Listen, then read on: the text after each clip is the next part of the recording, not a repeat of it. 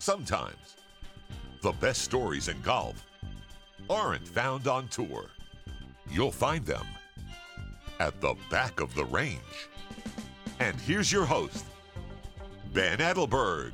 And once again, welcome to the back of the range. I am your host, Ben Adelberg. This is episode 222. Great to be back home in South Florida after a fun off week. Spent some time in Montana, Idaho, Wyoming, went to Yellowstone, Jackson Hole. It's truly God's country out there, like everyone says. Really had an absolute blast. Just, I mean, honestly, just looking at the scenery, looking at the mountain ranges. If you haven't been out there, or if it's been a while since you've been out there, it's a great way to reset and recharge the batteries. Not to get all deep here, but, you know, we tend to get wrapped up in our own lives, our own priorities. We spend a lot of time looking at our phones, worrying about, well, worrying about the little things. Well, when you're driving through the mountains in Montana, Wyoming, it serves as a reminder that there are much bigger things out there in the world. And sometimes you just need to take a break, open your eyes a bit, and appreciate your surroundings. So I'm back, re energized, looking forward to the rest of 2021.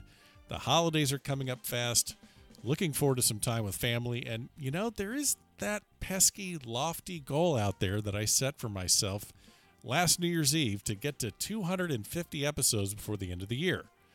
Well, this is episode 222, so I got some work to do. There's still some time to get more stories out to you all from some of the best amateurs in the country, so it's time to make that final push. My guest on this episode is Allisen Corpuz. She is currently preparing for the final stage of LPGA Q Series. It's a two week, eight round marathon to decide who gets status next year on the LPGA Tour. We spoke about what she's doing to prepare. We spoke about her start in the game in Hawaii, her time at USC, and of course, the Curtis Cup in Wales. I know I say it many times during these episodes, but again, there are so many nuggets of great information that you can adopt into your game and also share with juniors that you know that are looking to improve their game, perhaps find an opportunity to play collegiately. You know, Allisen knows what she's talking about. She had a distinguished junior career. How distinguished? Well, when you play in your first USGA championship at the age of 10, you heard me right, 10, you might know what you're talking about. Allisen played in the U.S. Women's amateur public links at the age of 10. With that being said, let's get this episode underway. So thankful to have another member of the U.S. Curtis Cup team on the podcast.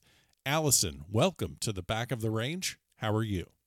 Hi, Ben. I'm doing well. Nice to speak with you today. Absolutely. I'm glad uh, glad we could find some time before your uh, your marathon two week adventure at LPGA uh, Q Series is coming up pretty soon, and I, I know you're trying to get ready for that, trying to get, I guess, rested for that. When's this is eight rounds over two weeks. When is the last time? Well, I mean, I'm speaking to someone that plays a lot of competitive golf, but still, that's that is a lot of golf, isn't it? Yes, it is, and even for someone who has played a lot of golf, um, all of our events are in college at least are 54 holes. Um, so really, the only time you play 72 or more is if you make a cut at like the USM or the US Girls Junior. Right. So yeah, it is going to be a bit of a marathon. Um, but it is nice to go in with some experience from stage one and stage two, which were four week, uh, four rounds each. Yeah, and you played well at, at stage two, and uh, I think tied probably got a top 10 in that stage too. I think someone clipped you by one shot, a fellow teammate at USC, but we're not going to talk about that, right? You're okay with that, right? we're, we're friends, and I'm I'm also really happy that she played well at stage two. I would imagine so. So um, no, that'll be, and that's that's Aliyah. I'm gonna ter- be terrible with her name. Let's see if I got it. Aliyah Abdulghany. Uh, Aliyah. That's, but you did get the last name right. All right. Well, th- well, that's all that yep. counts. How did I mess up the first name? I can't believe I did that. So, uh, well, we're going to talk a lot about Q Series, but I definitely don't want to skip over just this incredible Amber career and, you know, really great to just add another member of this victorious U.S. Curtis Cup team to uh, to be here at the back of the range. We're, uh, we're, we're getting close to to the end. We have a, a, couple of players that I still need to get, and one that I'm going to ask you, or many that I'm going to ask you about in the episode. But um, always like to get some information about where players get their start in the game. And I think I'm speaking to the first guest that grew up in Hawaii, not on the mainland of the United States. So most people that think about golf in Hawaii, they think about going on vacation or they think about seeing a professional tournament there maybe once or twice a year.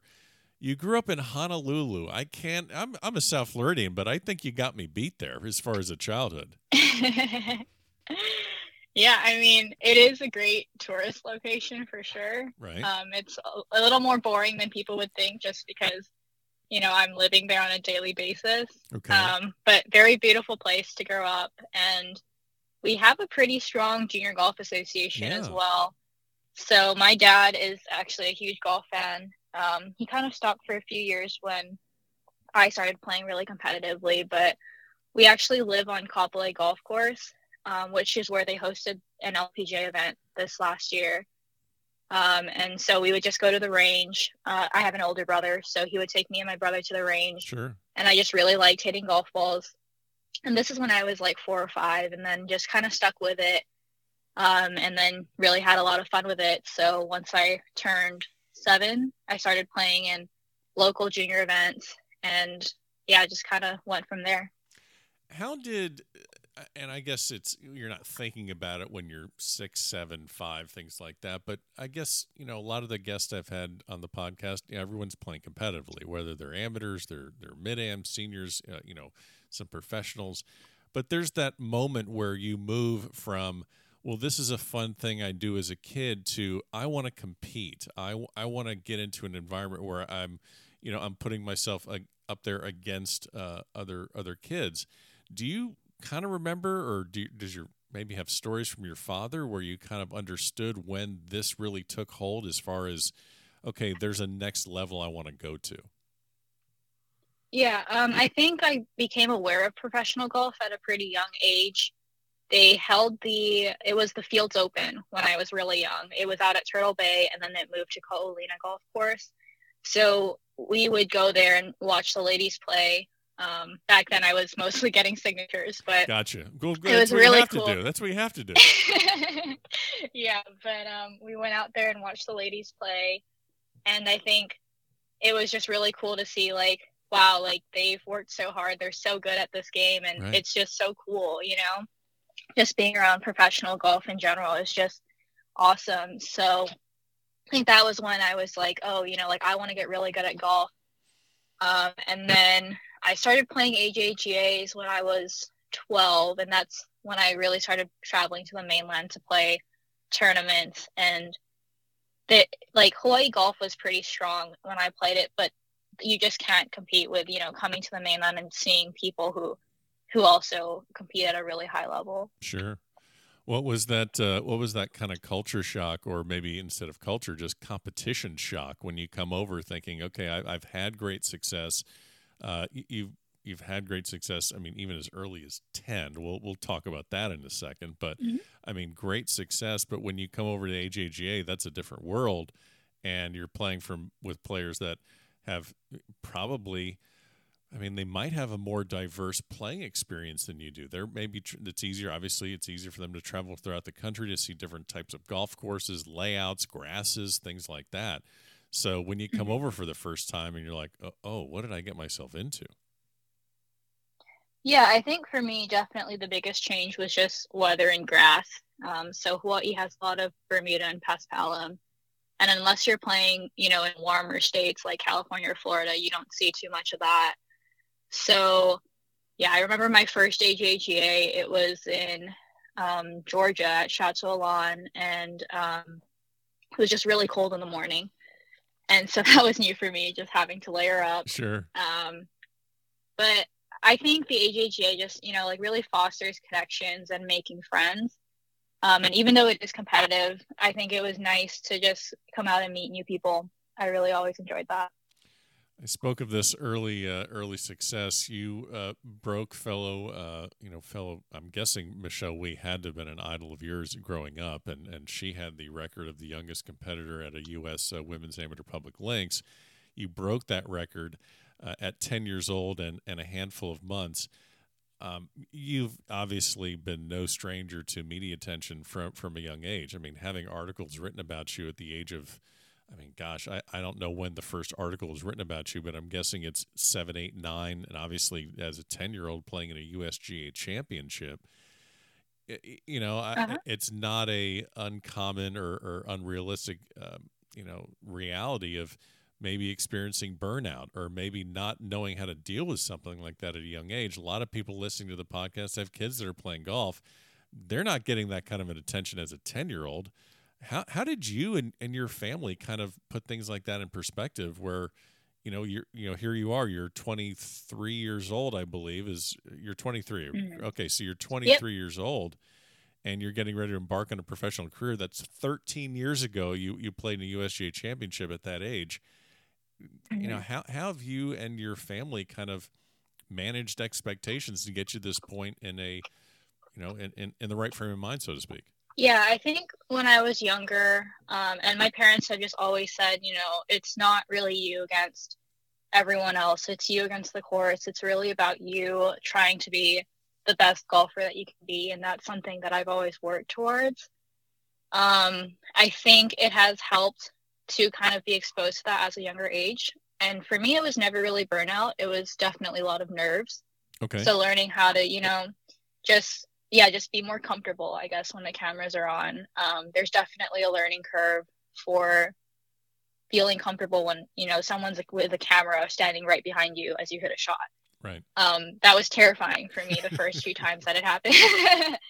um, and you know, just kind of knowing what you do under pressure that way when it happens again you know what to think about or what to do to try to i guess counteract those feelings um, that's definitely been a huge help in my game like growing up um, but as far as burnout i think i have learned to really try to find the balance of practice where it's not too much but it's enough to keep me prepared right. and really just trying to prioritize rest on really heavy weeks yeah, and I'm guessing that's going to help you going into your professional career too. Especially, I mean, you know, in a couple weeks you're you're fighting for a job. You're trying to get your your LPGA Tour card, and you have to mm-hmm. balance, uh, just like we talked about earlier. You know, you have to balance. Okay, how much work do I put in to get ready for this?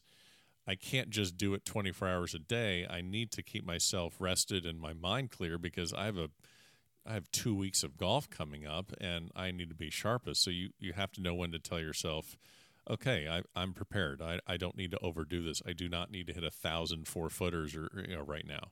Yeah, definitely. And I think um, one thing that like college has really taught me is like if you don't have it at the tournament when you get there, you're not gonna magically find it by practicing harder. Okay. Yeah. So I think I mean it always makes sense, you know, obviously to be practicing during a tournament, but maybe an hour or so after the round just to you know work on a few shots that you didn't hit well or maybe just try to um, re redo a shot that you didn't hit as well as you wanted to. But other than that it doesn't really make sense to be on the range grinding for like three or four hours after a round because you're you're not going to find it. So it really has been about finding what works best for me as I prepare in the weeks going into tournaments and not so much grinding once I'm there.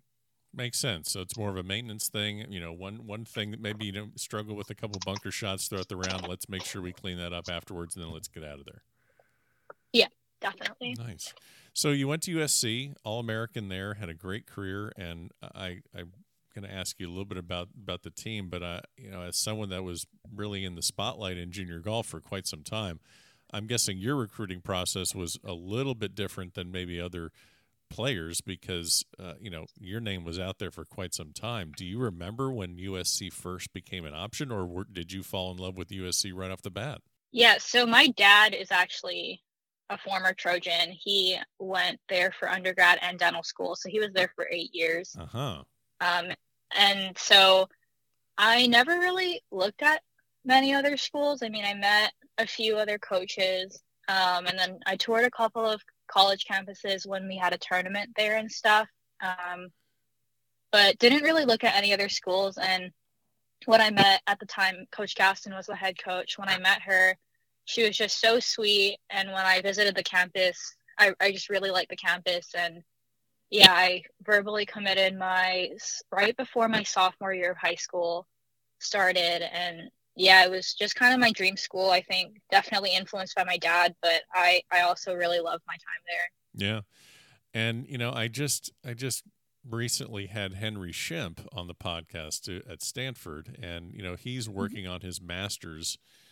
And you went back for your fifth year, your COVID year, to uh, pick up a master's at USC before leaving.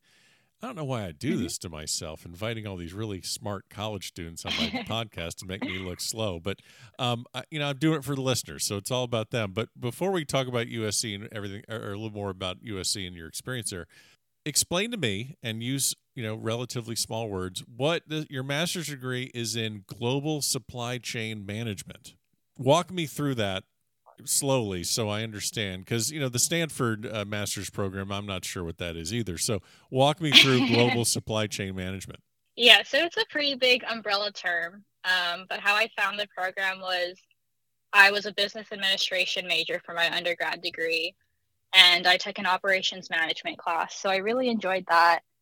Um, but yeah, like I said, it's a pretty big umbrella term. So it covers a lot of things from like logistics to planning and procurement, pretty much every single aspect of the supply chain. So getting, so producing a product and then getting it to the end consumer, as well as the after, you know, after the consumer buys the product, which it would be like customer service, all of that kind of falls under global uh, supply chain management. So um, I ended up focusing a lot on data analysis for my master's, but depending on the classes you take, you can really kind of narrow in your focus. So, what you're saying is that if for some reason things don't go well at Q Series, you can solve all the supply chain issues that the country is facing right now with like gas and food and supplies. You can you can fix all that.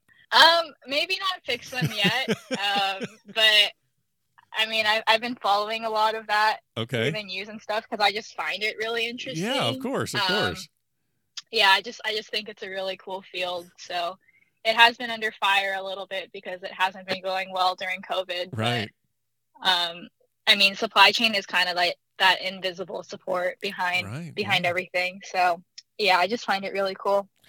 Yeah, if I if I was in your shoes, I would I would be looking at saying, "Man, I hope I can hit this golf ball well because I don't want to try and solve that issue." Uh, but um, but you you have this great time at USC, and you know I'm looking at you know just kind of casually glancing at uh, at social media, and you know it's important obviously to to get the right coaching staff and facilities and academics and and all that stuff. It's very important. You're not just committing, to, but you're not just committing to a school you know you're committing to uh, several teammates for several years, different personalities and backgrounds, and um, all I see is a lot of smiles and piggyback rides and captions full of inside jokes that I'm not even going to try and decipher. Uh, I'm guessing the golf you'll be able to move on with golf on the professional ranks, but I don't think anything's probably going to be able to replace the the teammates that you had. How much fun! It looked like you had a blast at USC. Yeah, I mean, you know, a lot of people say when you're looking at a college, look mainly at the coach and the facilities and academics, but I kind of got lucky. I mean, th- those were what I considered when I chose USC, and then I just came in and we had a really good team. Um, when I was a freshman, I had a few seniors that really took care of me, um, and then I kind of tried to do that as I got older on the team, um, and just made some really good friends. And actually, one of my best friends transferred from BYU to USC halfway through sophomore year. So it was just so nice to finish out our time together at USC. So let's pretend you're a, you're still a senior and you're going to give some advice to incoming freshmen that are starting to play collegiate golf uh, next year. We've got a lot of lot of them that listen to this podcast. Let's say you're going to try and take care of them right now. Give them some advice on how they can quickly acclimate in you know their first semester or their first year? Um, what are things maybe maybe you struggle with that you got help with, or things that you saw your freshmen struggling with that you were able to kind of advise them on? I know it's hard to answer specifically, but maybe just what are a couple things that you think really helped you, um, you know, find success in balancing everything? Just kind of going into college knowing it's going to be tough at first. Um, I think I took a little too much on in terms of classes. So I just felt like I was I didn't really find a balance of like golf and school. until about maybe a month in. Um, so for me, that was pretty tough. And I think no one really realizes it, but every freshman struggles. And I think, you know, you see everyone having such a good time and you're just like, why am I the only one struggling? Right. Um, and I, I, I kind of just wish that if I could redo freshman year, I would kind of tell myself like, hey, like you do belong here. Just relax, take a deep breath. Everything's going to work out. Um, because I think I saw, you know, our our team was very senior heavy when I was a freshman. So I'm seeing people at the end of their collegiate career, they've figured everything out. Yeah. And yeah. kind of comparing myself to them. And I think that was pretty intimidating for me. Um, so I wish you know, I could kind of tell myself like, hey, like you'll get there. Just be patient, just put in the work. Um, and I was so sore my first month. Um, workouts killed me. um, so just knowing that that's normal um, and not stressing too much about it, I think is what I would tell tell incoming freshmen. Well, and you're also going into a program that has such a rich history and such incredible players. I mean, I think over 30 All Americans. You've won national. They've won national championships there. So you're also saying, okay, it it. I'm not just going in as a freshman. I'm going in as a freshman at USC, where uh, at some point there are going to be expectations that I'm going to need to fulfill, or at least get to that level. Yeah, definitely, and I think what it's what has what I've realized over the past few years is like everything on the course is going to take care of itself if you take everything off the course and take care of that. So it was just like if your personal life is put together and you know you're practicing the right way, you're not stressed about everything else. In general, you're going to take that to the golf course and be relaxed and hit good shots. And as long as you're prepared, you'll play well. Um, and I think it, it's so easy to get caught up in so many other things at college, like really trying to manage your time and try new things, meet new people. Um, and sometimes it, it, it helps to just take a step back and say, you know, like, this is where I need to improve. This is where I'm doing well.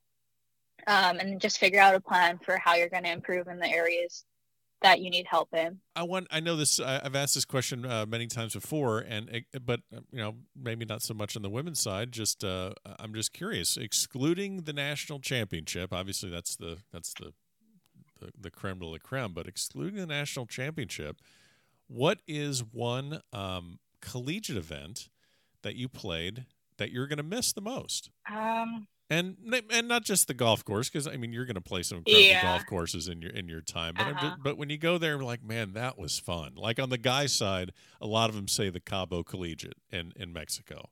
Um, uh-huh. So that that's when they say quite a bit.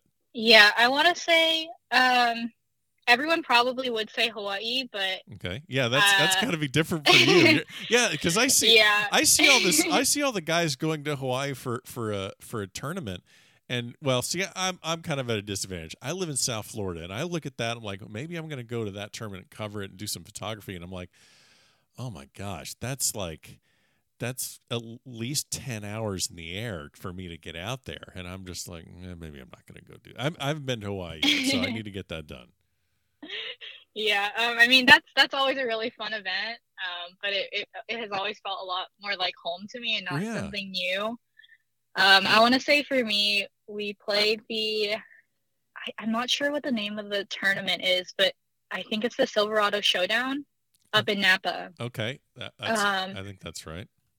Yeah, so it's just a beautiful golf course in Napa. It's just such a beautiful place. Um, when we went, we had we had dinner with a former player who just you know like we met her family, um, and then this and then I had some friends come out this year to see me at that event. So yeah, it's just just a really fun place to be at. I I've always tried. You mentioned uh, um, you know being with a or meeting a former player, and and I've always tried to not ask the question of hey, what was it like to play in a you know in a U.S. Open? And and I'll ask you what a little bit about that later. You know, what what was it like to do this? You know, like you've played in the in the ANWA, in the Augusta National Women's Amateur. I'm not going to ask you what was mm-hmm. that like to play Augusta National. So I try and stay away from that. But I do need to ask one question selfishly. What was it like to meet Will Ferrell? It was so cool. It was just a random day of practice. Um, and yeah, I, don't even know who recognized him first, but we were, I think it was the start of a semester. So we were having like a team breakfast after we had practiced a bit. Um, and we were at Wilshire Country Club and he was just out there playing around with some buddies. Um, so we just got to meet him, take a few pictures, and he was just a really nice guy.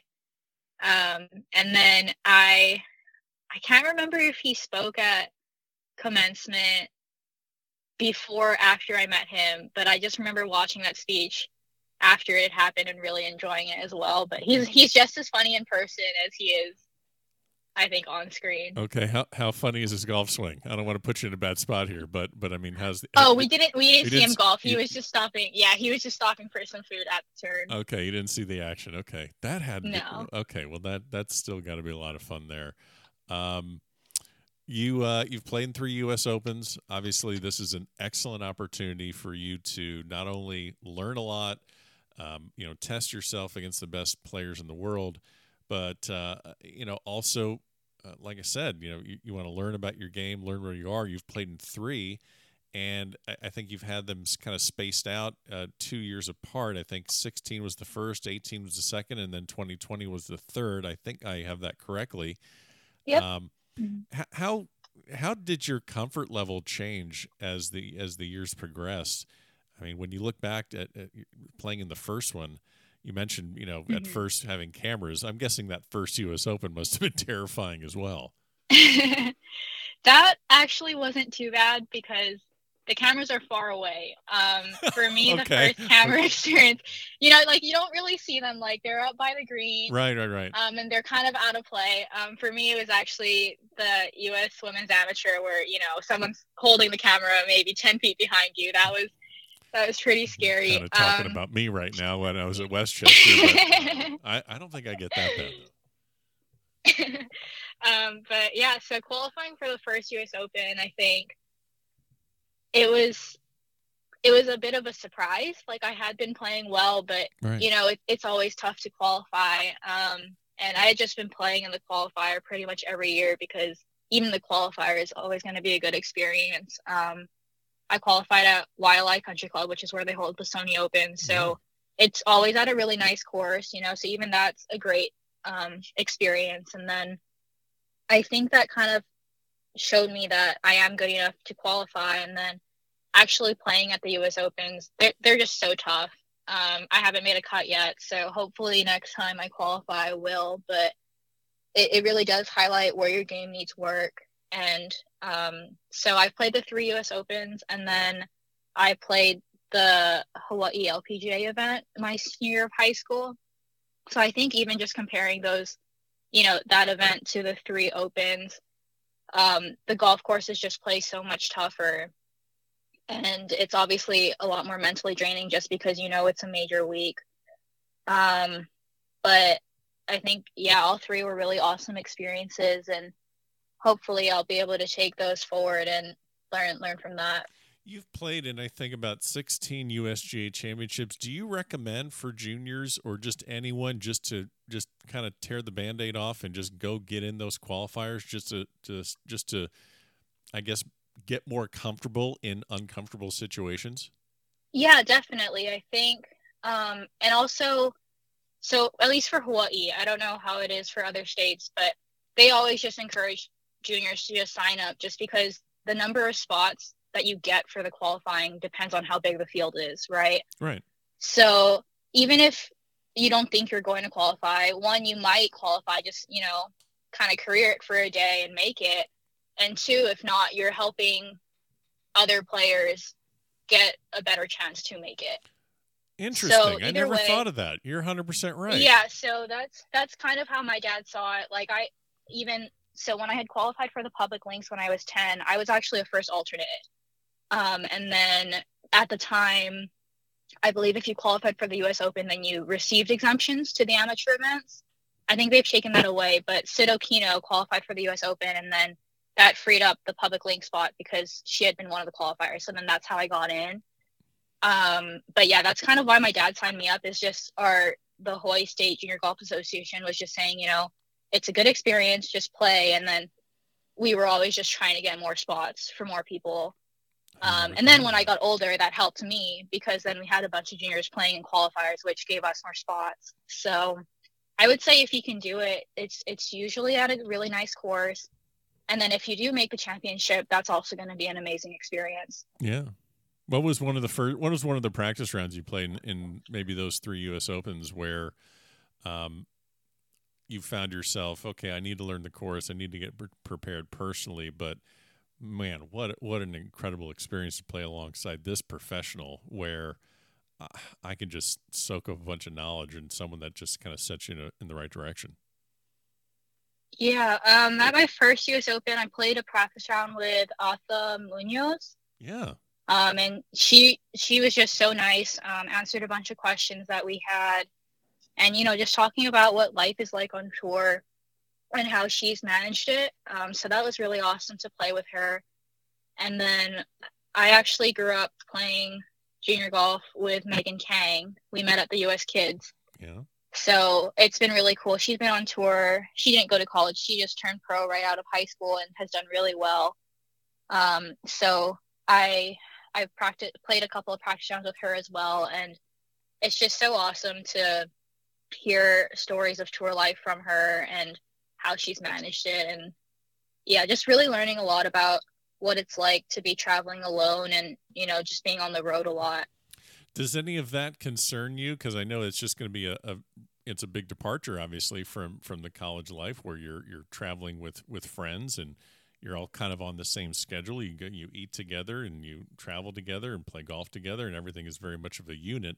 And then in a blink of an eye that's that's all gone. And now you're in charge of you know when do i get up and where do i stay and where am i going to eat and where am i going to find this and everything it has you have to handle it all yourself any concern with that or is it just that's just the next chapter for you yeah so i'm really lucky uh, my mom has actually been helping me out a lot she's she's been up here with me and traveling um so she helps with like cooking and stuff like that which has been really helpful um but yeah, it's been it's been different. Just yeah. you go from college where your schedule is set for you. You know, like you have classes at a certain time, you have practice at a certain time, and like even if you don't have a meal plan, we we would get one meal a day, and then just kind of I would just kind of figure it out after that. Um, so still trying to work out the transition from amateur to professional and college to professional, but um, it's been fun so far, and I'm, I'm looking forward to seeing seeing what comes next. I like how you all of a sudden mentioned right off the bat classes, and I completely forgot to mention that. That should let you know how well I did in college. Just, just letting you know right there. I completely forgot to even mention that there were classes you had to go to. Um, I guess one of the highlights, and maybe the final highlight of your amateur career, was uh, being selected to the Curtis Cup team. Uh, we mentioned that earlier. Just you know, I keep looking at the names that are on this team, and I just was it just murderers row just these incredible players. You were among the top three that got the automatic selection along with the uh, the tandem from stanford rose zhang and, and rachel heck.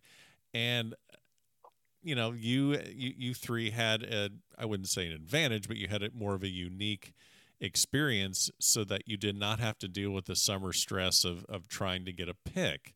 So you really don't have anything else to fall back on. It was really your only, uh, you know, it was your only um, appearance on the Curtis Cup team. But how much nice, how nice was it just to get that automatic pick where your summer was left to, okay, now I can prepare. I don't have to go figure that every single tournament round is going to be a positive or a negative to getting onto that team. Yeah, I think the biggest benefit for me was actually just because I was preparing for Q school. So how they selected the rest of the team was after the U.S. Women's Amateur, um, and then I believe the early selections were July 20, 26th or something like that. Yeah, that sounds about right. So, yeah, so I had planned to play the U.S. Women's Amateur if I didn't have the spot locked up. Um, and getting that auto selection actually gave me a little bit more time to prepare for stage one. So I ended up not playing the women's amateur and I just stayed in Palm Springs for a little longer and just kept playing the courses and played a couple of prep events for stage one, which I think was really helpful. So you get there, you get notified that you're going to be on the team. You're going to Wales. Have you ever been to the UK before? Let's start there. I've never been to Europe, so that was my okay. first Europe trip. Okay. Uh-huh. Um, probably not a big deal with the length of the flight because that's similar to what you face when you come from uh, from come over to the mainland. But um, I, I know this from speaking with, I believe it was Brooke Matthews, but there was two waves of the team coming over. Uh, I think half the team was there first, and the other half arrived second. Were you part of the first wave or the second wave? No, we were me and Brooke were part of the same wave because we came from stage one. So okay, that's right. Okay. Yeah, so stage one ended on Sunday, and then we flew out Monday morning. Okay, so you were the you were part of the second wave that that arrived, and the whole team is has signs held up and welcoming you to to Wales and everything like that. Yeah. So you uh you go three and zero oh, undefeated at the Curtis Cup team. You're paired with. uh I think it's Rose Zhang. Is that is that who we're talking? About? I mean, she, it's hard to find any any articles or anything about her. Um, all, all, kidding aside, number one ranked amateur in the world right now. She's played in three collegiate events, and she's won all three of them. Uh, she seems to be doing okay. Um, seemed to be a nice partnership there at the Curtis Cup. How how much fun is and also you're playing playing four ball. I, see, I would think that'd be a lot more fun just to play alternate shot with her where you know every every tee ball she hits for you to you know pick up in the fairway it's, it's right it's right there in the fairway but um, you're just firsthand playing four ball with her. That had to have been a blast. It was so much fun. I mean, she's the sweetest person ever, and obviously a really good golfer. So you can't really ask for more from a partner. Um, and yeah, we won our matches, which is great. Um, and yeah, she's just awesome, and I really, really um, like her a lot. It's kind of fun to watch what she's doing, and, and I, I think a lot of I think I remember it was Kuehn or someone else was like, no, no, you can go ahead and turn pro. That'll be fine. Just go, go ahead. that way, you're not going to you know kick our heads in on the college side. Um, I, I've asked I've asked many people on the team. I don't know how this question got into the rotation, but um, I started asking who uh, who was the most entertaining or the funniest person on the team and I won't I won't share the the common answer, but uh, I, I I have to ask, in, in who did you find to be the most entertaining person on the team? Um, I just love Gina so much. I think she's so funny. But okay. every single girl on the team that week was so good. Or like our team chemistry was was amazing. Um, and I mean, I think I'm biased. I think Gina was probably the person that I was closest to going into the week. Sure. Um, but I left really, really loving everyone so much. Yeah, I, have heard some stories that that Gina is is is is the show. She she's she's a little bit of of the uh, the entertainment on the team though. That's what I've heard. Yeah. Uh huh. Yeah, for sure. I would agree with that. At least in charge of all TikToks. So. yeah. Yeah. Um, you head into Q series like we talked about. Which is going to be two, you know, two massive weeks. Um, I guess you know what do you know about the courses? What have you uh, you know kind of been preparing uh, preparing for and working towards as you're getting ready for for this big stretch? Yeah, um, I mean I've never played the courses, but I'm playing a couple of prep events again for for stage three, so I'll be able to see the courses ahead of time. Um, but really just been working on ball striking and then kind of trying to maintain the short game and trying to learn new short game shots. Um, if not for Q series, then for further down the road. Um, so yeah, just really trying to keep my game where it's at and just really get everything solid going into the week because I've heard that it's a ball strikers course. So just yeah, trying to hit fairways and greens for the weeks. Talk to me. You mentioned learning different short game shots. Uh, I, I'm talk to me about one that you're working on or talk about something that you're trying to add to your game like you said not just for q series but just for you know increasing mm-hmm. your skill set moving forward. Yeah um let's see. Going into college i think i really only knew how to hit a bump and run. Okay. So anything that needed to get into the air was not very comfortable for me and not okay. very good. Um so i actually started working on, you know, like higher shots and pitches. I want to say my sophomore year of college, and that that shot has kind of started to come around. Um, and then my regular bunker shots have always been pretty good, but longer bunker shots and then those like short-sighted really high, soft, spinny ones. Yep. yep. I've always struggled with. So also working on those. Um, and I don't think you can ever work on distance control too much. So, you know, just what I normally do is just drop balls at certain yardages and just keep hitting those yardages. Okay. And that that seems to work pretty well for me. Um, but yeah, like 30, 35, 40, 45, 50, um, like that range, just so that, you know, when it comes up on the course, it's a little more comfortable. Are you more of? Uh, do you incorporate using TrackMan or any uh, you know electronic uh, devices to kind of monitor spin and distance, or, or, are you more into like you said, dropping balls using feel and just using the visual uh, you know confirmation? Like, okay, I, I hit it. This is what it felt like. I see where it landed. That's that's right. Or this is what it feels like to have it be six yards short. Is there anything mm-hmm. that you use other than, like you said, just kind of dropping balls and, and going by feel?